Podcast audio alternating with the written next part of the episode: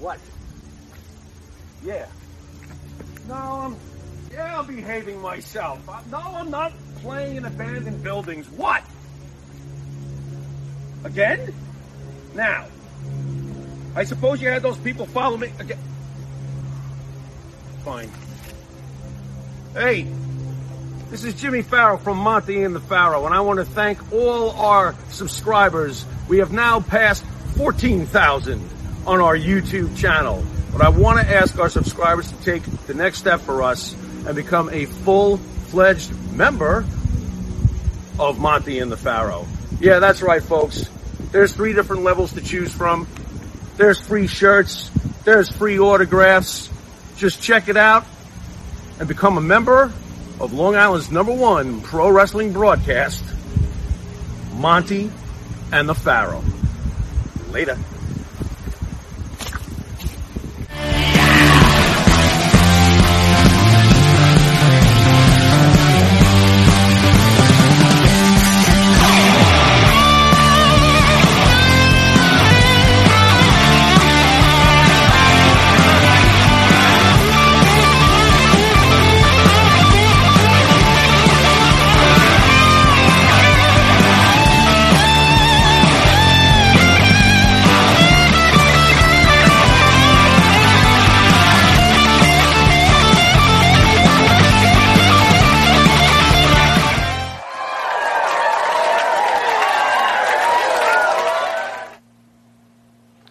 Welcome back to Long Island's number one pro wrestling broadcast, Monty and the Pharaoh, seen only here out of Indie Music TV. Jared at the board on a Friday night.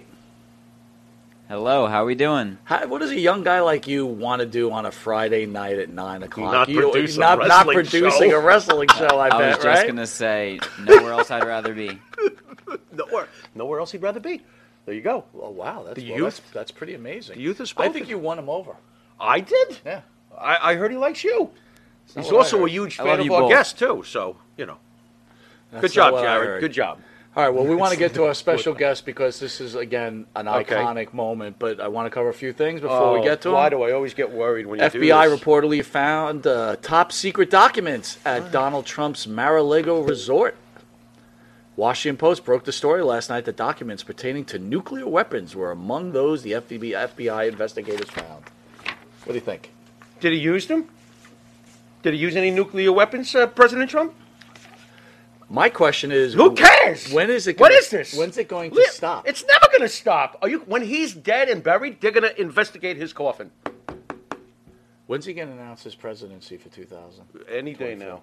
I don't know. I would assume soon. I hope soon, right? Dude, do you And then it's really want? anarchy. w- Wait a minute. Do you really want that all over again Yes, with the I do. anarchy? Wow. Okay. Why? You want these gas prices? No, I don't, and I don't want want these to pay. food No, prices? no, I do not. No. There you go. All right, all right. Let me know when he uh, decides. On a lighter note, Anne Heche suffered severe brain injury and is not expected to survive. Oh my God.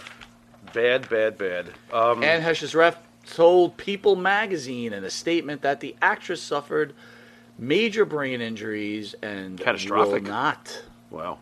survive. Well, I did see the video of. I think there was a house right before she smashed that showed how fast she was going, and I'm like, wow. Holy, She was crazy, dude. Did you watch that whole thing? Uh, no, I did not. I Supposedly did not. she was on a podcast. Got thank God not this one, and was drinking, and then it got out of control. Wow. And this is how this whole. that, dude, it's it's terribly tragic. But my lord, what what was she? We're gonna have to. We're gonna have to ask Wow. Greg about that. Yeah, that's just she was going like To the right is the star ship. of the show, Mr. Jimmy Farrow. Jimmy, along with his partner Bart Griggs, make up the band Wisteria Hall. Wisteria Hall sings such great songs as "In My Dreams," "This Life," "Not Far Behind." You can get Wisteria Hall's music on the Wisteria Hall YouTube page. Hit like and subscribe. Spotify, Apple Music, and Reverb Nation. If you didn't know it, you are watching Long Island's number one pro wrestling broadcast, Monty and Pharaoh, where over two million views have been seen of this show. Catch us on the Monty Pharaoh YouTube page and Monty Pharaoh Facebook Live page. Hear us on iHeartRadio, Spotify, Anchor, Twitch TV. And if you're lucky enough to live in New York, catch us on channel 115 every Tuesday at 9.30 and Saturday at 11.30 where we go head-to-head with Saturday Night Live, where we're seen weekly by over 100,000 viewers, and also channel 20 at Tuesday at 1 a.m. So I get through the shtick because we want to get to probably one of the most iconic pro wrestlers in the history of pro wrestling, Mr. Greg Valentine. We will see you in a second. You need a body shop? You need engine repair? Auto Excellence, Collision Specialists, 631 261 6420. That's 631 261 6420. Auto Excellence. And APB, American Protection Bureau, voted number one best on Long Island for all your security needs. Call 631-390-9050. That's 631-390-9050. APB. Hey folks, this is Wolfie D here, and if you are looking to buy or sell a home in Tennessee or Southern Kentucky, you're going to want to call my buddy, the rock star realtor, Benji Buie. And you say, Wolfie, how do I get in touch with this rock star? Well, you can call him directly at 615-390-8216. You can go to his website, buiehomes.com. That's B-U-I-E homes.com. Or you can email him at benbuie34 at gmail.com. Um, B E N B U I E 34 at gmail.com. When you need a home, you need the Rockstar Realtor. Tell him Wolfie sent you. Benji is a member of Exit Realty's Garden Gate team in Gallatin, Tennessee. All right, welcome back to Long Island's number one pro wrestle broadcast, Monty Nefaro, where we welcome Greg the Hammer Valentine. Thank you. Sir, we have to thank you. You you gave us our start. You were our first real guest on our show when we first started off in that much smaller studio. Really, I didn't know that. Yes. Yep. And uh, Yep.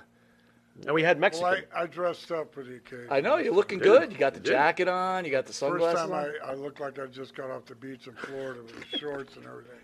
So, what do you think about this whole thing with Trump? Oh, so I'm a, I love Trump, and uh, you know I've never voted before. I never, I didn't want to stand in line and vote, you know, and I wasn't into politics, but I voted for Trump. Whenever the election that he's that they stole, 2020 was it? I stood in line, and actually stood in line for two hours to vote, and my wife Julie, and. Uh, so it really affected me when they stole the election, and and I know they did. And um, in Nevada, I know they stole it in Nevada, but uh, it was so close. It was nip and tuck all the way in Nevada. So many places, Arizona. They finally finally found out. You know, they found all the votes for Arizona. So he won Arizona, and you know he won Pennsylvania and Georgia. He won it all. yeah, the, so I- the, ma- the mail-in thing kind of. It's really. Why? It's- You know, I'm really, I'm really into into politics now, and I'm, you know, I'm older now, and I'm really, really into. And it all started with Trump becoming the president, Interesting. and so I really follow everything, and I, I see what the Democrats are trying to ruin the country. Not trying, they are ruining it right now. It's hard to argue. gas prices and Yep. food shortages, and Mm-hmm. you just keep saying, and you've got Joe Biden that's got no, no friggin' brain. You know, I, I hate it. You know. Any personal uh, memories of coming across Donald Trump, perhaps? Yeah, um, actually, remember we went to the Trump Plaza. There we go. And uh, this is the first time now. You know, I couldn't stand Donald Trump because of that show. You're fired. You know? I hated him, and I, I was also jealous because he had all that money, Uh-huh. and now him and him and Vince McMahon are rubbing elbows and they're running Trump Plaza, and I went over there and shook his hand and walked away, and he came up to me when I was just standing there, kind of looking at him, and he came up to me and he goes, "I just want to say you're one of the best wrestlers I've ever seen." Smart said, guy. "Well, thank you. Yeah. And Yeah. not just because he said that, but it, you know, I was, God, you know, he's really a good guy, and There you go. I love him. I love him. You just mentioned Vince McMahon. Uh, you obviously you probably know about all the allegations and the payments and things like that. Yeah. What are your thoughts on that whole situation? Oh God, I, I feel, you know, it's just a, any kind of thing like that is is such a bad situation to be in, and uh, um, I, don't- I don't be honest with you, I don't know what to think about it. I really don't. I don't know what to think about it. And Well, you had can- you had a close relationship with Vince at some Yeah, point in your yeah, career. yeah. Well, Uh, yeah, was always- he was he that pregocious? Is that a good word to use? Flirtatious? Uh, Did you ever see any signs flirtatious, that you know the guy was making out like a rock star? Yeah. Um, no, he was pretty coy about doing that, you Okay. know.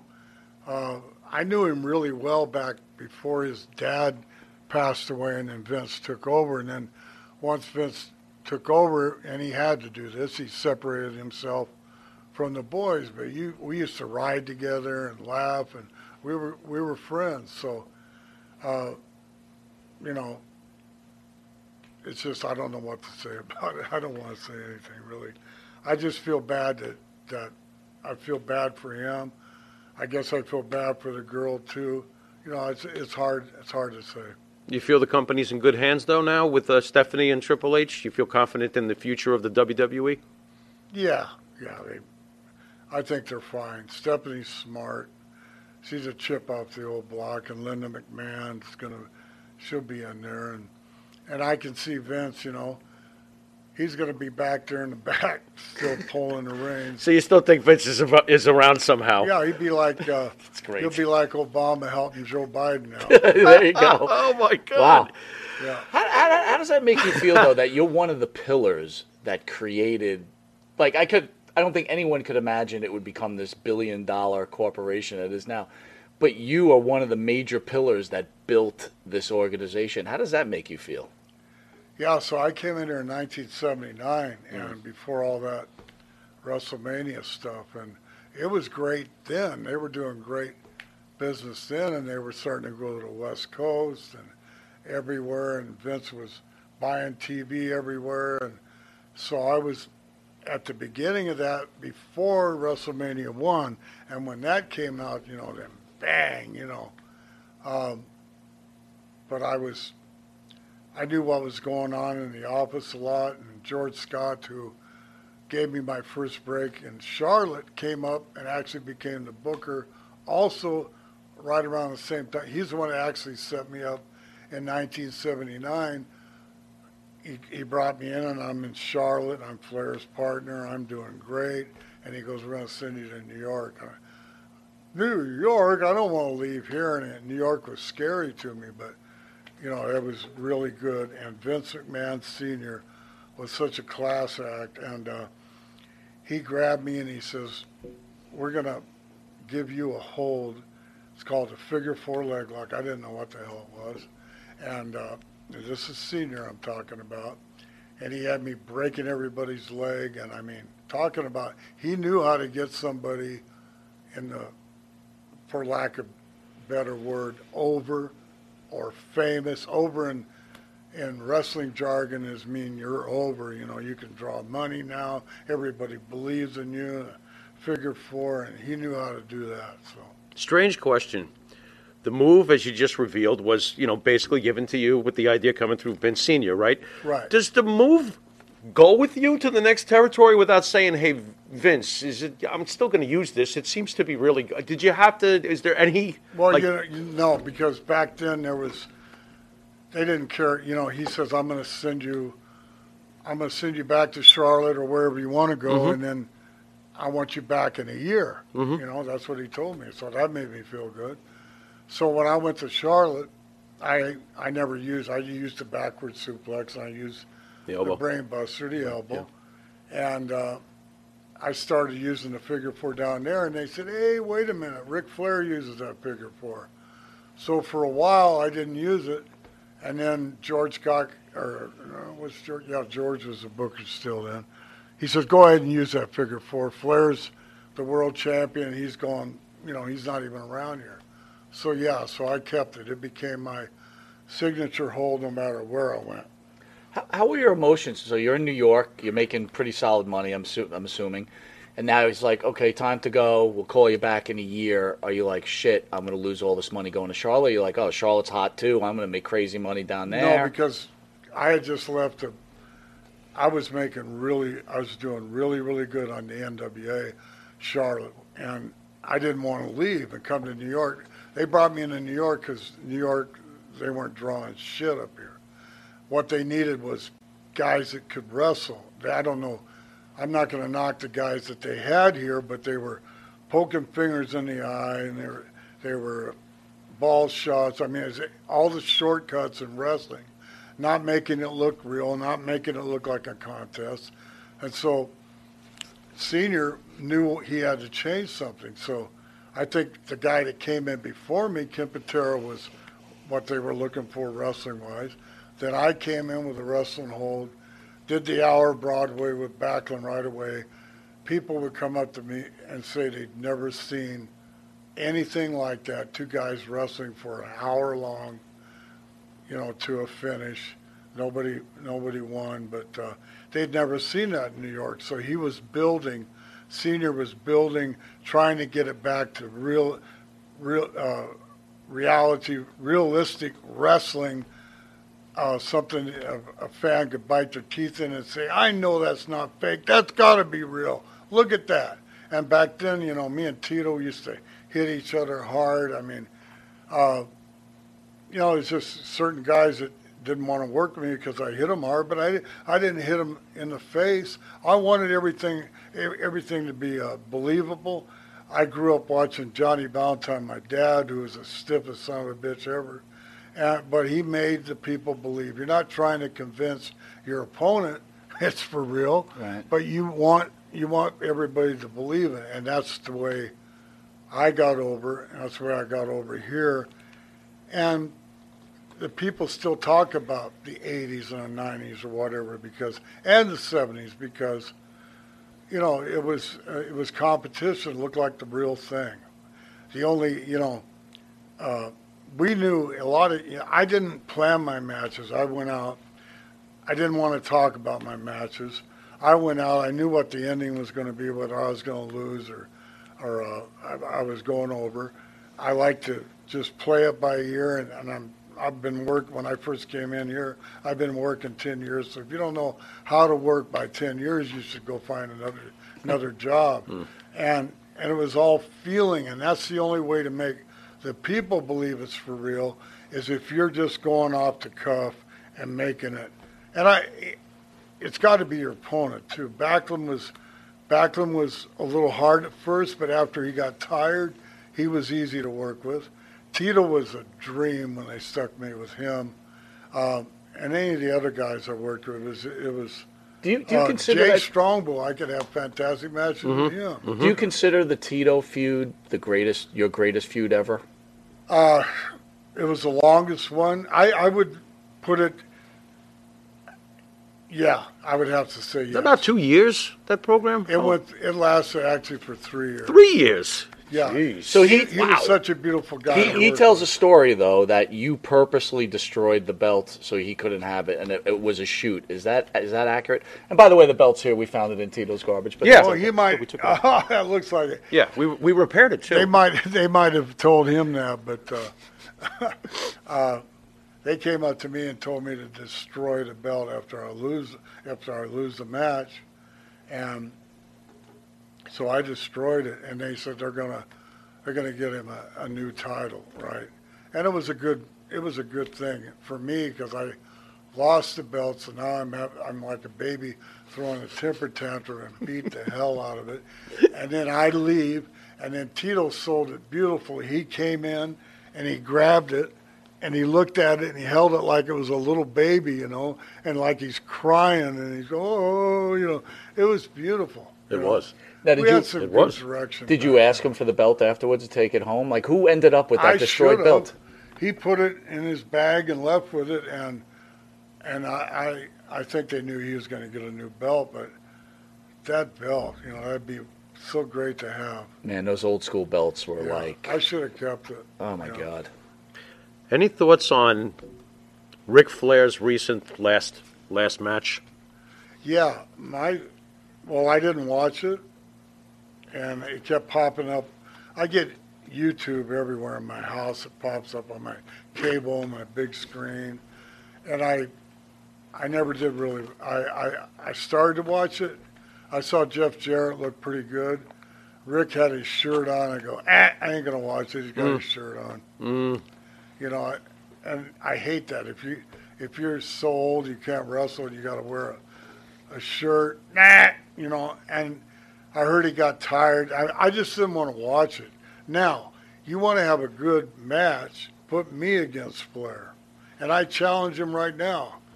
Don't wear the T-shirt. I won't wear one. Let's go out there and fucking nail each other. That would be. Oh my God. I've, Yeah. I challenge him right now. Now- well, let me let me ask you this: Were you a greater? Well, we were talking about the last last night's show, the greatest of all time. It was Hulk Hogan's birthday yesterday, and Was it really? Yes. Okay. would you consider yourself better than Ric Flair as one of the all-time greats? I'm better than Hogan and Flair. Nice. Yeah. Tell us why. Why do you feel that way? Well, Ric Flair's matches were all the same, and I I used to put thoughts into into my matches and and tried to mix it up, you know. And sometimes we get repeat. There's only so many different things you can do, but you know how many times you're gonna watch him go hit the rope and turn around, jump, go over the top, run down, come on, drop the elbow. How many times you can see it? That's every friggin' match he has. I like Rick, but I mean, I'm just telling, I'm shooting from the hip. Yeah. I'm, I'm saying his matches are all alike. Mine, uh, I couldn't take the bumps like Rick, but I don't think bumps are that realistic. Anyway, I tried to, to make my matches different. Um, and uh, as far as Hogan, he just had the ultimate push. Nice guy, had great interviews, big friggin' arms. He was just right uh, for that for that time in the era. But uh, as far as work and realistic and drawing money, I, su- I, I sold Madison Square Garden out 17 times. And I know that for a fact. And I think it's because of my believability.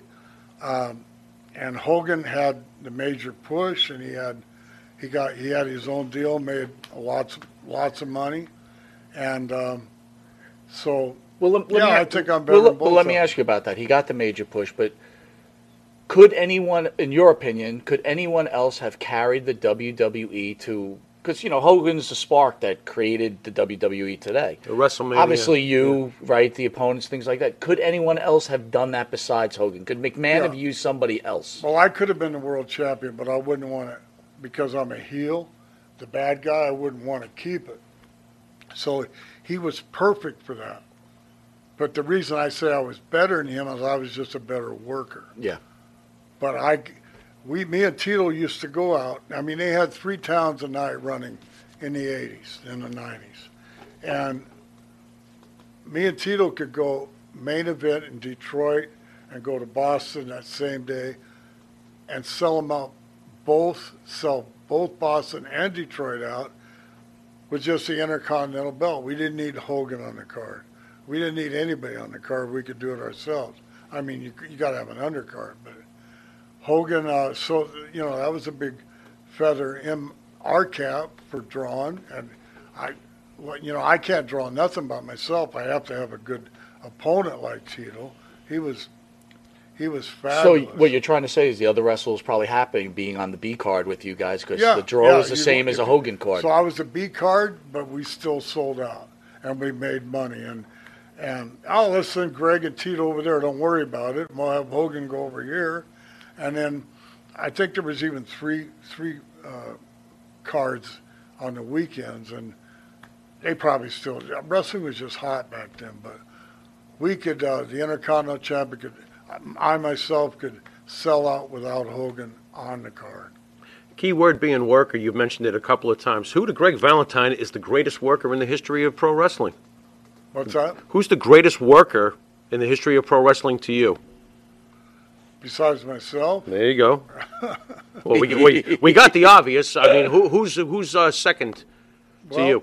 No, there's guys with different styles, you know, and I guess like Stone Cold Steve Austin, you know, he, he did a phenomenal job in, in getting over, and and The Rock, Rock had a lot of charisma, but plus he knew how to work. I mean, there's a lot of other guys that uh, that could uh, that could work good, you know. That that's just off the top of my head. Right. Yeah. What's your thoughts I on don't guys? watch this. I don't watch the current product. Okay. I can't really. Uh, I don't want to say anything bad about it, but I'm just past that. I uh, I watched WrestleMania, and that's about it. Oh, I don't blame you. Yeah. Uh, ESO Creative, one of the fans out there, wants to know any memories on the Poughke- uh, Poughkeepsie Civic Center. Yeah, it was really hot down in the basement, but we used to do all of our television after we left Allentown. We went to Poughkeepsie. Allentown was better, and so was even Hamburg. But he wanted to go to Poughkeepsie, and and we'd be in that hot dressing room in the basement. But it was kind of, you know, at least they had air up there. They, my thoughts were that was a good time. That's where, that's where uh, me and Brutus got beat by the Bulldogs. See, they didn't have anybody for us to wrestle, and we were the champs, right? So, as uh, because Barry Windham and walked out. It was mainly Windham that walked out, and Rotundo had no place to, to go, so he followed him. Came back with Dan Spivey. That didn't work.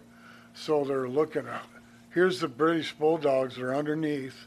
So we went out there, put them over on national TV with Captain Lou Albano, my ex-manager, and it made them. They beat us in a non-title match, and that's why, how I remember Poughkeepsie because of that. And we went over and sold.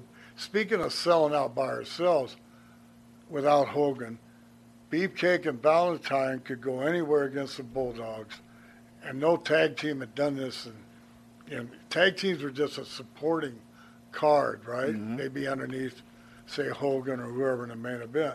We were the real main event and went everywhere and sold out against those Bulldogs. Clo- in New York, that match closed out WrestleMania 2. Right. Very upsetting, by the way. Very, Right. very upset about. It. I was upset situation. about it too, and we were supposed to get the belts back, but it didn't happen. You know, Why not? Was, Dyna- What was, is was? I Dynamite? remember going to, the office and complaining, "When are we getting Yeah. the belts back?" Yeah. And Vince goes, "Oh, we're going to do a round robin. Oh, by the way, Round I got a check here for uh, hundred twenty-five thousand dollars made out to you. Your first uh, doll check, your action figure check." So I'm looking at that, and then I, uh, I don't need the belts. Who cares there. about the belts? I don't need I'm the done. belts. Yeah, I got this. So I'm gonna go buy me a new car. Was, was Dynamite Kid uh, as much as a prick as everybody says he was? Or Not to me, but I he, yeah, he wouldn't was ex- a prick. well, yeah. I wouldn't expect him to be to you. He so were you would've, were you know. there with that whole thing with the Rougeaus? Like, what do you know about that whole situation? Okay, so here, I was in Miami, and and uh, I think uh, I don't. We weren't working with the Bulldogs there that night. I think it was like it was some big big deal, like a Royal Rumble out of Miami, and uh, or maybe it wasn't. But anyway, I, I'll tell you what happened in the dressing room. Um, Rougeau was sitting there unlacing his, un, unlacing his shoes, and the little guy, uh, not Davy Boy, but Dynamite, Dynamite. comes in. I'm sitting right there next to Rougeau. He comes in and he slaps Jacques twice right across the face. You piece of shit. You fucked up the whole match. You son of a bitch. Get up and fight right now. And Jacques, Jacques just sat there like this, you know. And I probably would have done the same thing. Like, wait a minute, let me go, you know. Well, if someone hit me like that, I would have hit him back. But I mean, he was like stunned. And I'm watching this. I go, what the fuck, you know? And so about a month later, or maybe it wasn't that long, maybe it's two weeks later when we're doing a TV somewhere, and we're in the lunchroom and we're all coming out, and I'm one of the last guys in there, and all of a sudden I hear this, bam, and Rougeau was waiting for uh, Dynamite Kid to come out, and punched him, and everybody said he had a, a bunch of coins in his hands or something to make his fist real hard, punched him in the face, and knocked about four teeth down his throat, and took off and left. Now, about a week later, I'm flying over to Europe, and and they're going with me. I didn't think Dynamite was going to come, and he's just smiling. He had three teeth missing, and that was bad. That was bad shit. But I I don't know if Russo. Uh, I know he said, you know, he attacked him and, waiting around the corner because he had been embarrassed. I don't know if he had a roll of quarters there, but he gave him a hell of a shot and knocked three teeth out. Is Ben Royals asking why did you choose to wear the mask in the 1993 Survivor Series? I because they asked me to come up to Survivor Series and uh, they said we want you to wear a mask and I go, oh you paying me? I was thinking about the money and and uh, who was it? Shawn Michaels that I was yeah, I think it was Shawn. right? It was the Knights or whatever, right? yeah whatever it was and I didn't like the feeling of the whole thing, but I came for the payday so don't worry about it. You, you mentioned you, you know you were tight with Junior before he got the company from his father. Right. Was it was it stressful for you uh, your friendship with Junior as you know he became the big shot and took over and Yeah, now you you're know, not was getting the you know It was stressful because he didn't say hi to anybody and he just walked on through, you know. And uh, you know, it used to be Captain. We used to have these big dinners after Allentown, and everybody would be invited. Not everybody, but I was there. Grand Wizard was there. Sergeant Slaughter was always there. Gorilla Monsoon was there, and a couple other guys, give or take a few. And we'd all have that big dinner, and Vince, Vince uh, Senior would be at the head of the table, and and uh, and Junior would be right here, you know. And Captain Lou, about halfway through, would get really fucking drunk, and he'd start fucking laying it in on Vince Jr. I'll tell you what, you guys better watch out because if anything happens to that old man, that fucking punk kid is going to take over, and if you fall down in front of him, he's going to walk right over the top of you. In other words, he hasn't got the heart that the old man, but I don't mm. want to say that, you know, he's still a chip off the old block. It's a different thing.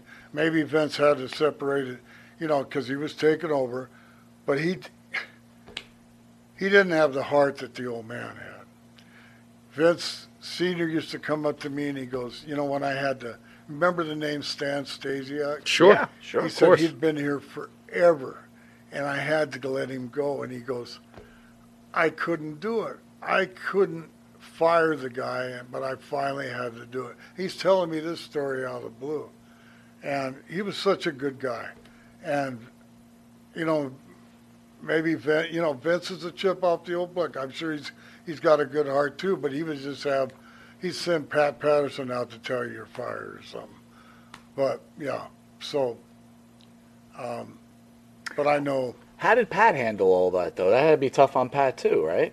what's up. Like so, he Letting sent, people you know, go. He'd have Being- to send being the Pat to mouthpiece be the, be for- the mouthpiece all the time. Was that difficult for that Pat? can't be easy Yeah, okay, so, but I think in later years, they just send you a letter and say you're fired. Just give you the old FedEx. on your wedding day yeah, on your wedding. yeah like CM Punk Yeah, So yeah. yeah we all know that AEW is coming around, and you know, again, you against Roddy Piper, dog collar match. Everybody knows that, and from being in, up here, Right. you know, we would read it through the you know PWI. the magazines, all that stuff. We're like, Yep, holy cow, after. look at this. But I, I'm just asking your honest opinion. I'm sitting there watching you, and they're announcing this match, and you're sitting in the for chair. You're kind of waving to the crowd, yeah. And I'm thinking to myself, does he really like? Do you really want to see them try to replicate the iconic match like You think that? they I did- mean, what was going through your head? Did, or did they do you justice in your Okay, so I'm watching it and trying to analyze it, and I know they keep have the the cameras hitting me, you know, and stuff, and and I, I'm trying to sell it, you know, while I'm watching it. I thought they did an admirable job. Is that a good word? mm-hmm. But you can't duplicate what me and Piper did. Come on, you can't do that. I don't know. Did they bleed or anything? I can't even remember.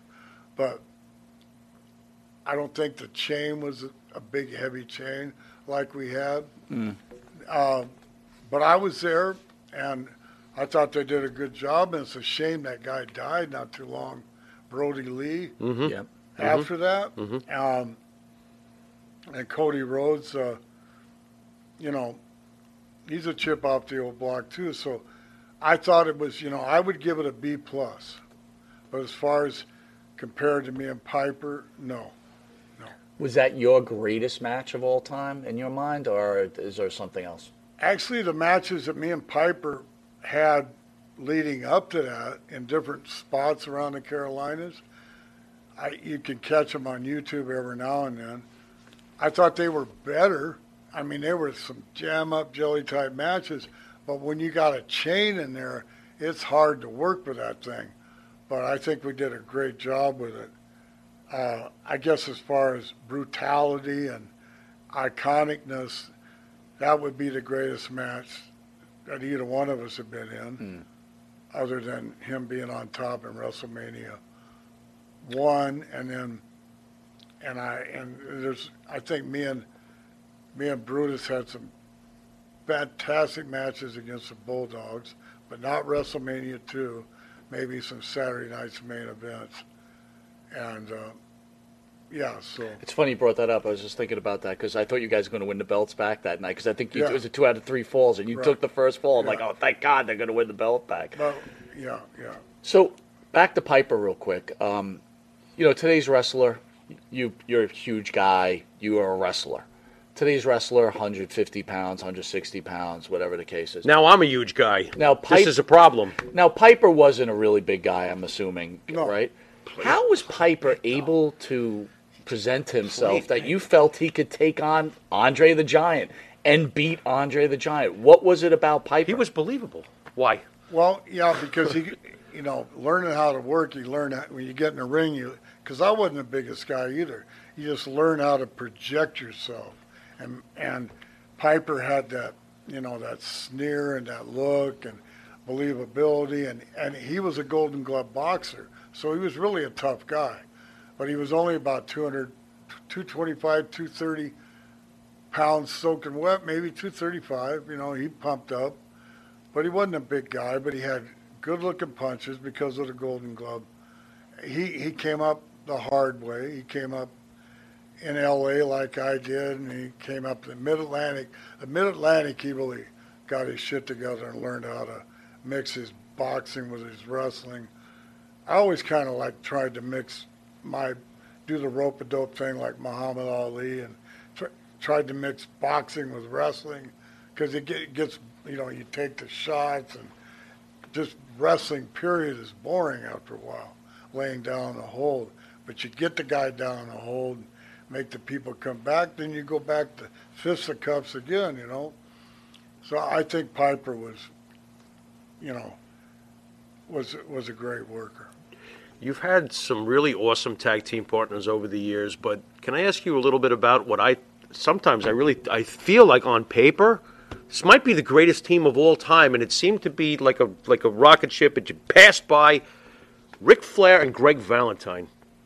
Memories of that that t- very special tag team in my mind. The only thing that I didn't like about being Flair's partner is sometimes he would forget I'm on the corner waiting to be tagged in. Really? Okay. He would get into his match so much. Now that's not a real knock. And then I, I went to him. I says, "Man, you need to tag me in more often." And so we got to do that. But he was so used to being out there maybe by himself, he forget I'm over there. What makes a tag team good is the tagging in and out. So a lot of times we had some great matches. I think, you know, that could have been a dream team too. Uh, but he went off on his own and became the world champion, and I came up here to New York. Um, so I would have to say Beefcake was my best part. I agree. I you agree love, with you. You love them. There you go. And number one, because you got to have a captain, and Mm-hmm. I was the captain, and Beefcake, uh, he followed right along, but he learned so good. He looked so good. We both didn't have blonde hair. He had his own look, and I Yeah. had my own look. Right. So and so the dream team, uh, that was actually my name for it, and I think there was another dream team basketball or something Right. earlier Olympics, but I think we, we might have been the original dream team. And that was I'm the one that thought that up, and they liked it, so they went with it. Should have trademarked that. Yeah, What's Loved going it. on here? yeah. All right, so you, you wrestle Backlund, our Broadways, whatever else. What is the transition for Greg Valentine after he finally falls to Backlund? He didn't now- fall. He won the belt. Okay, well, yeah. He Second- won the second belt. time I came up. October 19th. yes. We did the double pin. yeah. Right. So I was world champion. That was- I'm always You going were- to say this, dude. Did I- you actually defend that at one point? Did you? I you? think in the No. Capitol Center, no? no. But there's pictures with you I took, holding it. I grabbed that belt, took a lot of pictures because I knew there. Going to come and take it away from How me. dare I But was I- so they pissed. held the belt up for about six weeks until we came back in New York. They in New York, Right, right? right. That was uh, so after the hour-long Broadway, and then my first time, '79 and '80 up here. My first run with Backlund, then I broke Strongbow's leg, and actually did more money with Strongbow than I did with Backlund. Thank you for breaking his leg, Yeah. by the way. Uh, Thank you. yeah.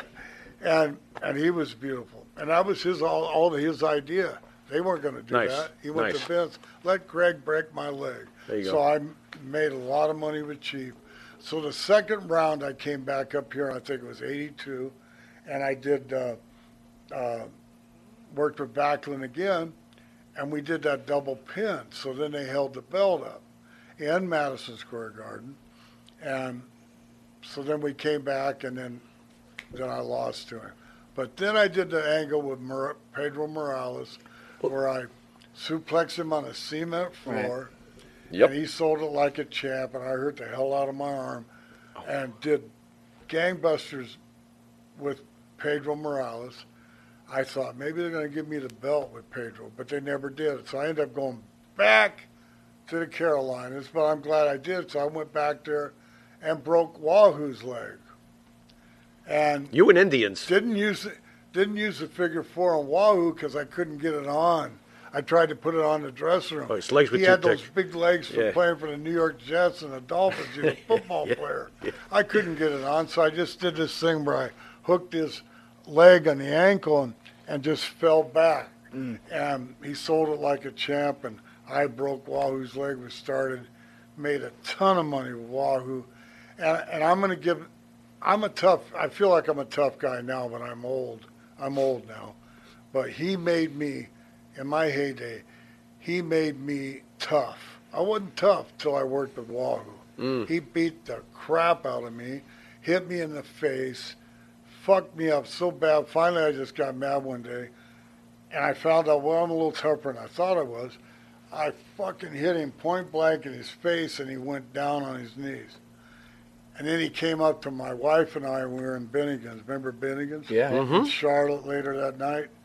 And he goes, I just want to tell you, your husband's one hell of a man. And he walked off. That's Hmm. And, and from that from that day on, I thought, well, I am a little bit tough, only because he beat me tough. Does that make sense? Yeah. Yeah. Yeah, It does. I wouldn't fight back before that. You know, I I find it fuck it.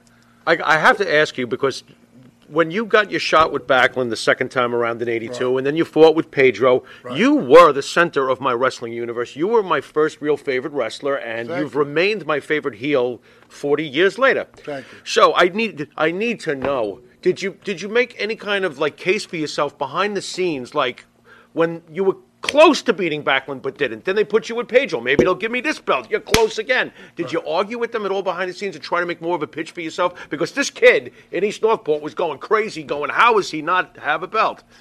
What a nerd I am. I need Hmm. to know. Did you did you fight for your on your own behalf to try to like get these Well, belts around? Okay, here's one thing where I'll put Flair over what I do. Flair got into the office and he pissed himself. I should have done that, but I didn't. I hated going to the office. The only time I can remember going to the office is when me and Beefcake went and bitched about getting our tag belts back. That's the only time I can remember. I didn't go to the office enough. When I was in Crockett Promotions in Charlotte, I did go to the office more often. Flair was there all the time. Maybe that's why he was 17 times world champion. So I didn't do enough politicking.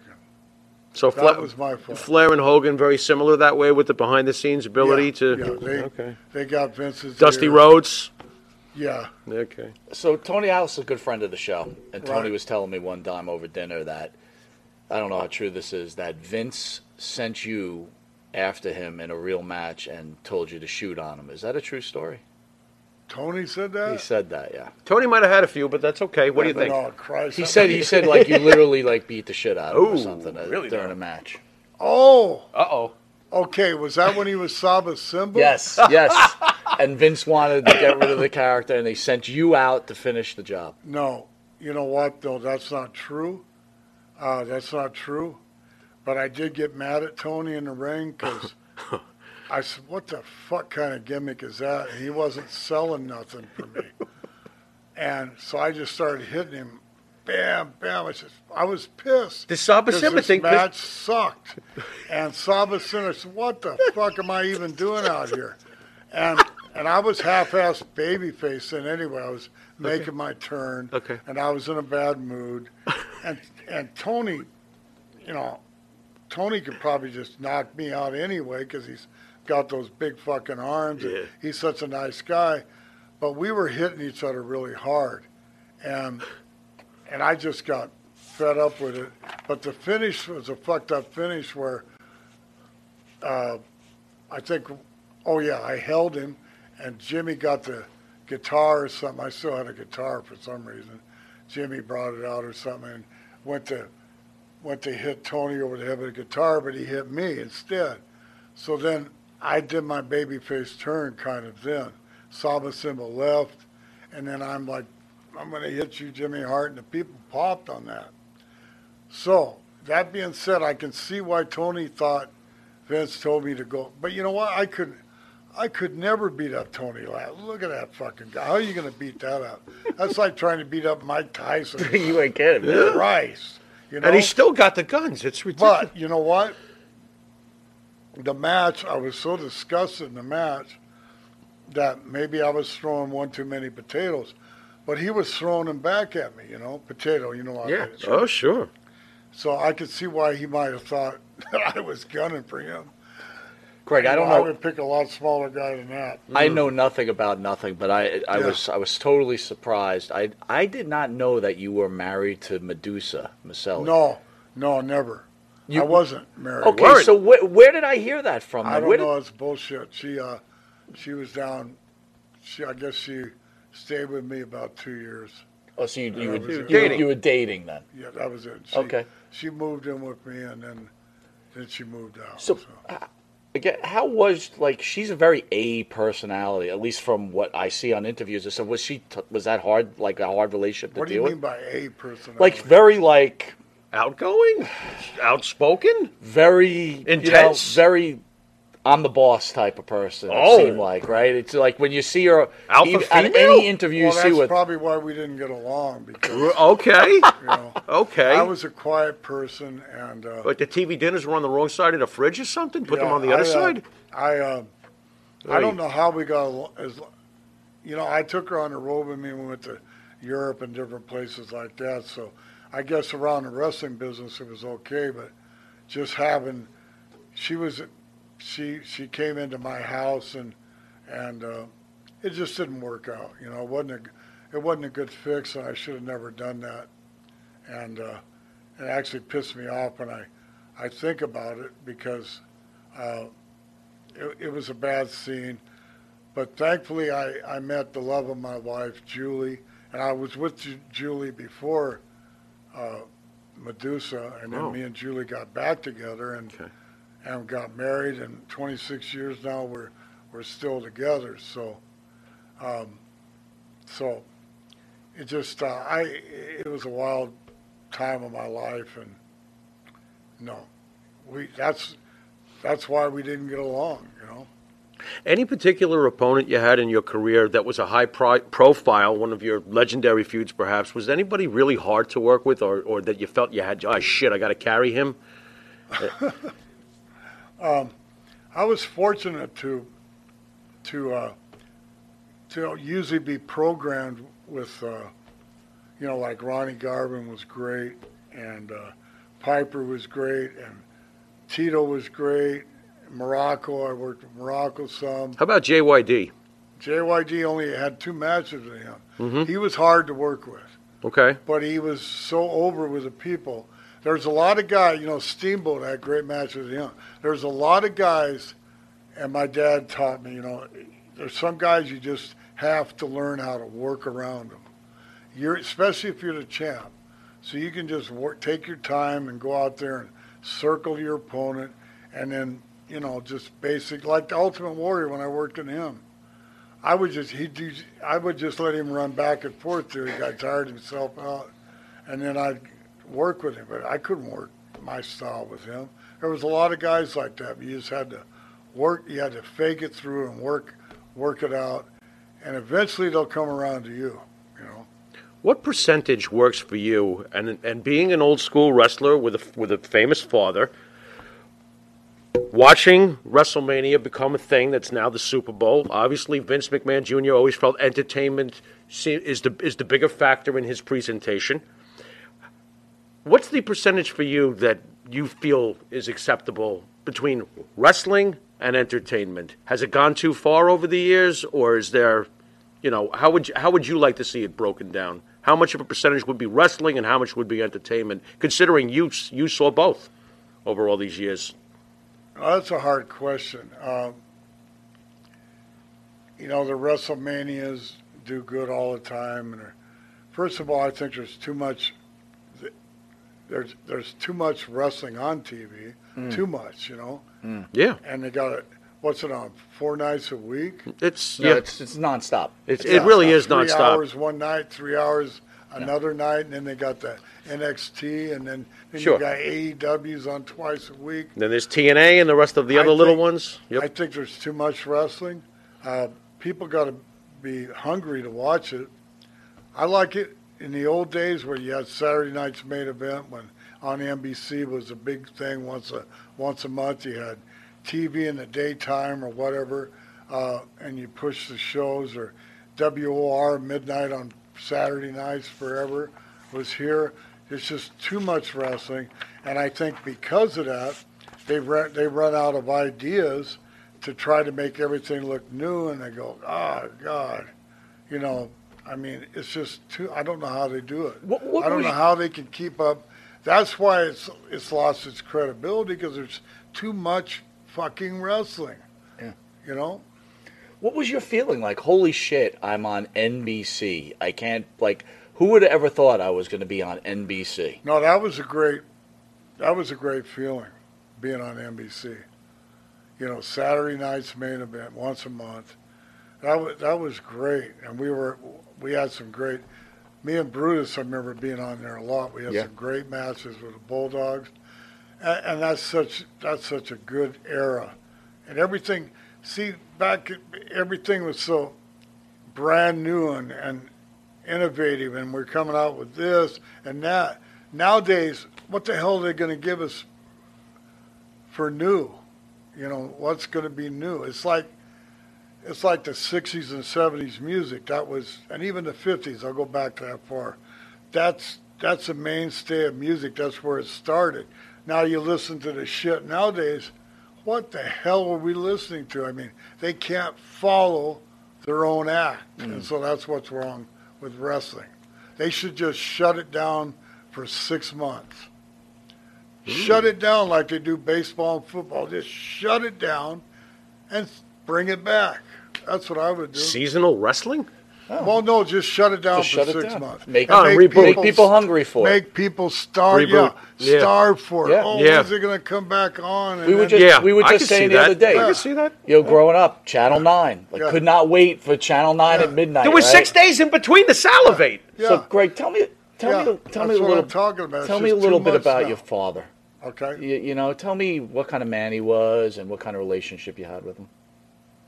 Well, I'll tell you the truth. I never grew up with my father. I grew up with my grandparents, and my my mother and my dad they broke up. So I lived with my mother. My dad, she didn't want him to wrestle, so he went out wrestling, and eventually they got divorced, and and then I lived with my mother, and and my grandparents were right down the street, and and uh, I eventually I would just run to my grandparents all the time. So she she let me stay with her grandparents, and I had kind of a wild mother. I'm I'm sorry. Uh, she was a nightclub singer and everything, and she would bring different guys home, and and it just didn't work out. So I I grew up. My grandparents actually adopted me, and I grew up in a small town close to Seattle, Washington, and my mother. Um, my mother's not long. She's not living right now, and God bless her.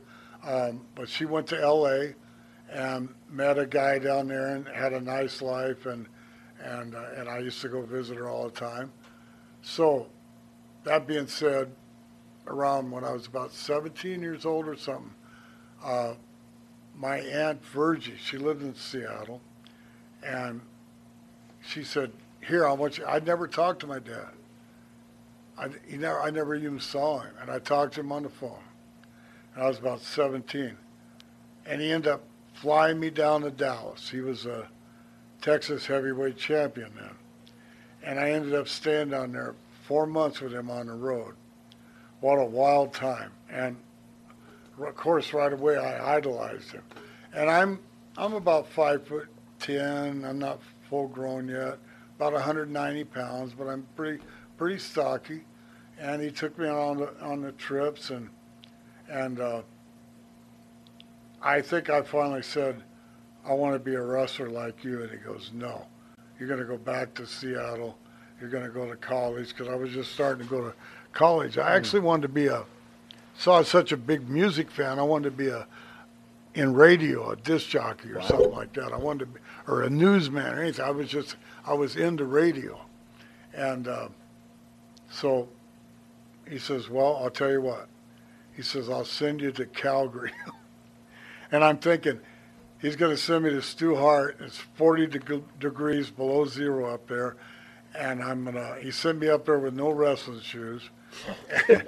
and I'm going to get discouraged and I won't want to wrestle. But uh, I learned really good up there with Stu, and it was really, really hard. And I got some horrible infection on, on my feet, and I couldn't wrestle for about. I was laid up for two weeks. I had impetigo with the feet, Mm. and it was dirty mat. And I finally got me some shoes, and I learned how to wrestle some, and then I stayed in touch with my dad, and I said, "You got to get me out of here. I can't take it anymore. I'm making fifty dollars a week, and I'm staying at the Calgarian Hotel, downtown Calgary, and they got three three channels on the TV, and two of them are French. I said, I got to get out of here. Help me, please. So he sent me to Detroit. Eddie Farhat, mm. Detroit. He was the original Sheik. So I went there and stayed at the Sheik's house in the basement. And he had his kid down there too, I remember. And he had a ring in the back. And I'd already been wrestling in front of people, right? So he just put me on the road. I never taught, learned anything out there in that ring in the back, you know. Uh, I learned just going in there and winging it with hardly any preparation. Stu Hart didn't really teach me hardly anything.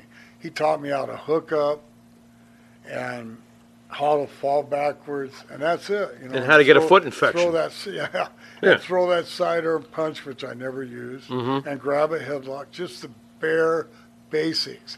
He used to take all the other guys and take them down and wrench them and ring them and break their arm or something. He didn't do that because I'm Johnny Valentine's son. Thank you, Stu.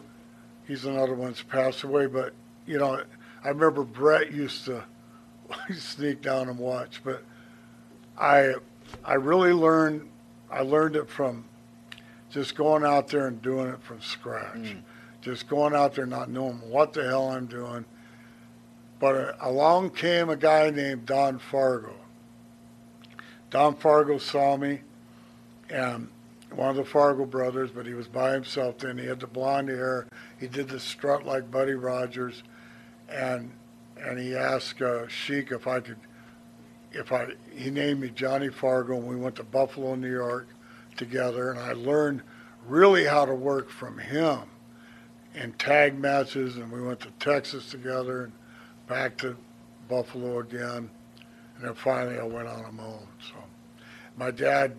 Uh, I never used the name Valentine until until he went down in a plane crash, and uh, so I became Greg Valentine, and so the rest is history there.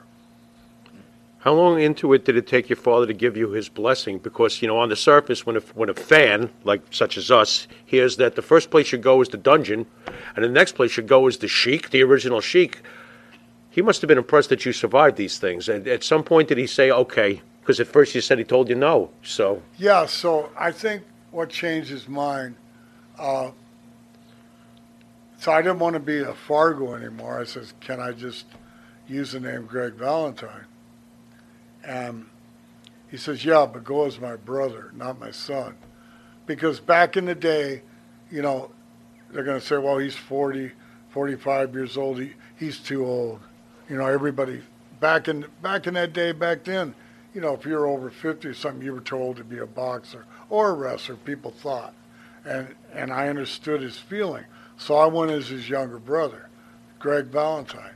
But when he had the plane crash, then it was different. Then I I became his son. Um, but yeah, I got over as Greg Valentine, his brother. I went out to L.A. as Greg Valentine, and uh, you know, so yeah, it all worked. But he had that horrible plane crash, crippled him from the waist down, and uh, but he managed to uh, live another 20 years, and he would never be in that wheelchair. He wanted to walk around with those crutches, those metal metal crutches, and uh, so you know, God bless my dad. Your relationship with Andre the Giant. How did you get along with Andre? Wonderful. I loved Andre the Giant. You feel fortunate that he loved you back because I've heard that if Andre didn't like somebody, oh boy.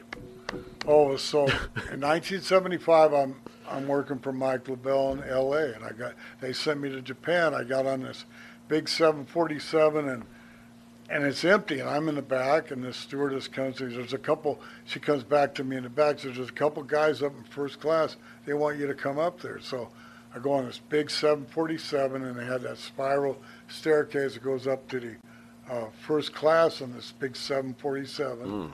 And there is Andre sitting and they're playing cribbage and Arnold Skaaland.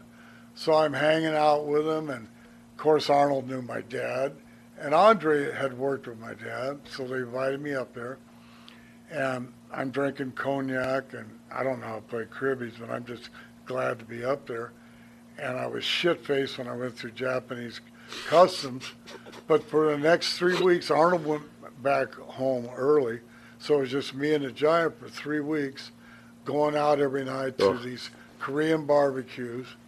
I loved the guy. There was a story I tell a lot where we're trying to get a cab, and and they see Andre how big he is, and they nobody will stop. So I says, hide behind there, Andre, and I'll I'll flag a cab down, and and I'll as soon as the cab gets here, and then you come around. So he come around, and the, ca- the Japanese cab driver go, no, no, no, no, no, and he'd get in the car to take off, and Andre reached down and grabbed the cab and pulled it up, and the wheels are spinning like this. It's like something out of a cartoon. Wow. The guy gets off and runs. So we finally got a panel truck. But a lot of, we got back to the Keio Plaza, very nice hotel there too. So me and Andre became great friends ever since that. He used to, I would be in the front part of this bullet train, and he'd yell at me, and and I'd turn around, and he's way in the back, and all the Japanese people would look too. You know, they all look, they were, you know, in unison. And Andre backs his big ass up against the aluminum back there, and lets this big giant fart, boom, and they all turn and look like this, and they look like this, and they all start laughing. then he did another one. I had so much fun with Andre. That's unbelievable. I loved Andre. So Sims, come on in. Tell the fans where you're going to be. Sit right next to Greg if you don't mind. While he's getting settled, Greg, what were your thoughts on Adrian Adonis? Oh, uh, ooh, that was a mental case there too. Mm. Uh, I knew Adrian in Buffalo when I was working as Johnny Fargo, and uh, nice guy. And he, he came up and he was a good, really a tough guy down deep. He knew how to wrestle.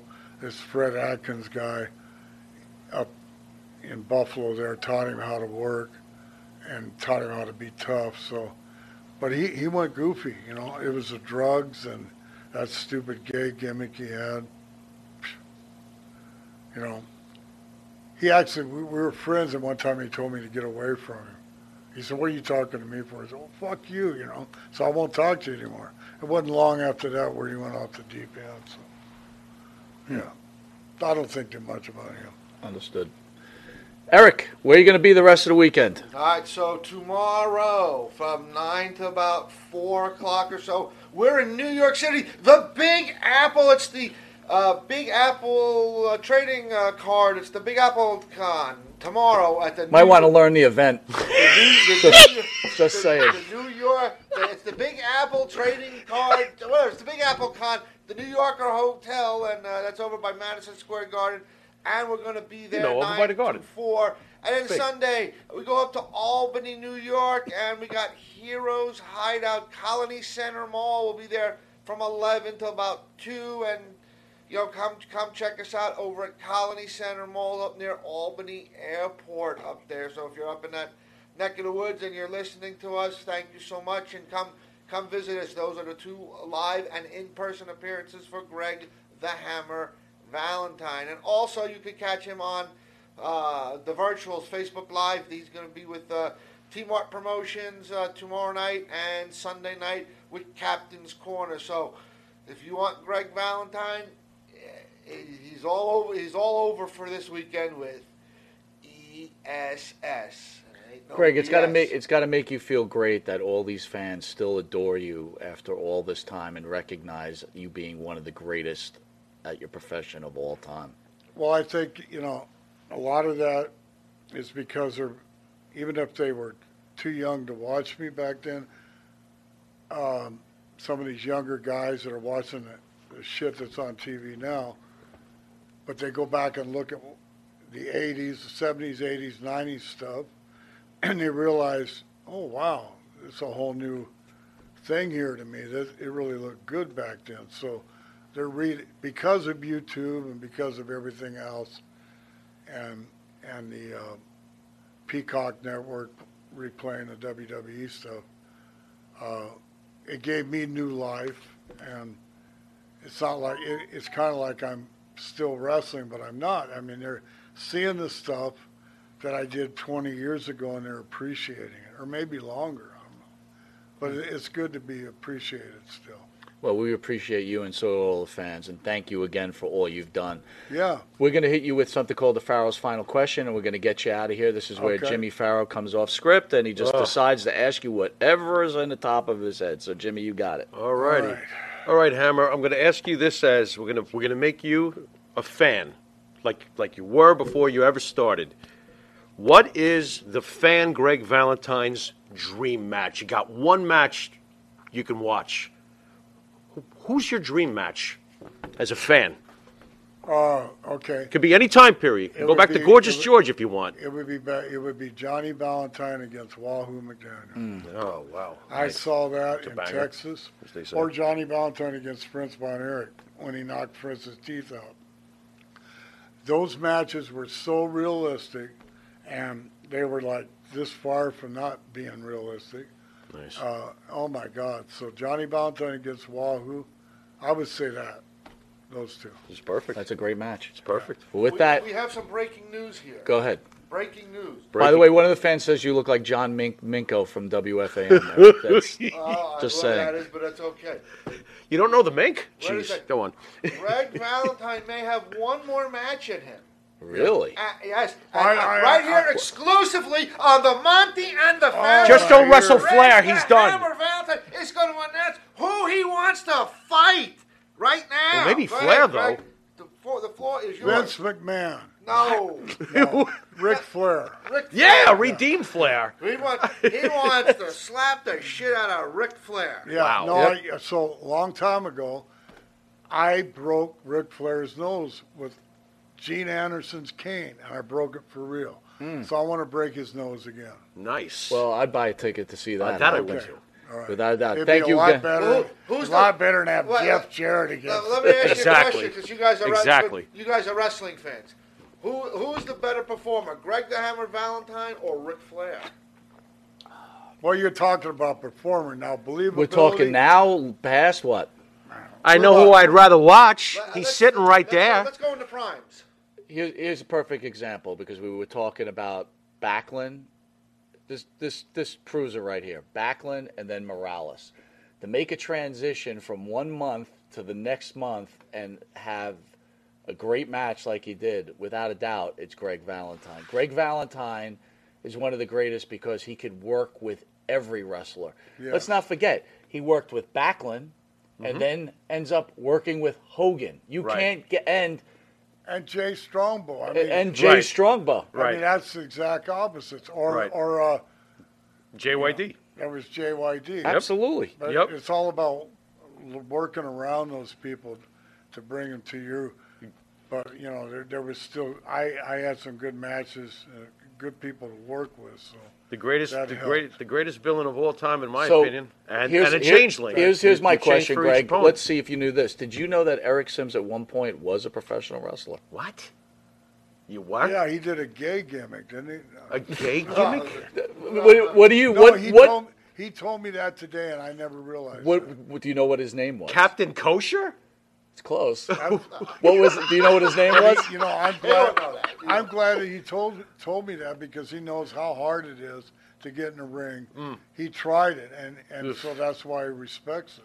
Yeah. Well, What I was know his- I wasn't tough. and what was your name there? What was Eric? The name? Jewish ninja. The the Jewish, Jewish ninja. I wasn't that far off. Very good. I told wasn't you it that would be good. far I off. did a martial art gimmick. With that, thank you again, Mr. Valentine. Thank you, guys. What an Thank you, honor Brad. you joined the Thank you, show. man. Thank Farrow, you. send us out. You've been Thank watching. everybody for joining us. Yes, absolutely. Thanks, folks. You've been watching Monty and the Pharaoh. And until next Thursday at 9 p.m., live from Indie Music TV, right here, Long Island, Ronkonkoma. Later.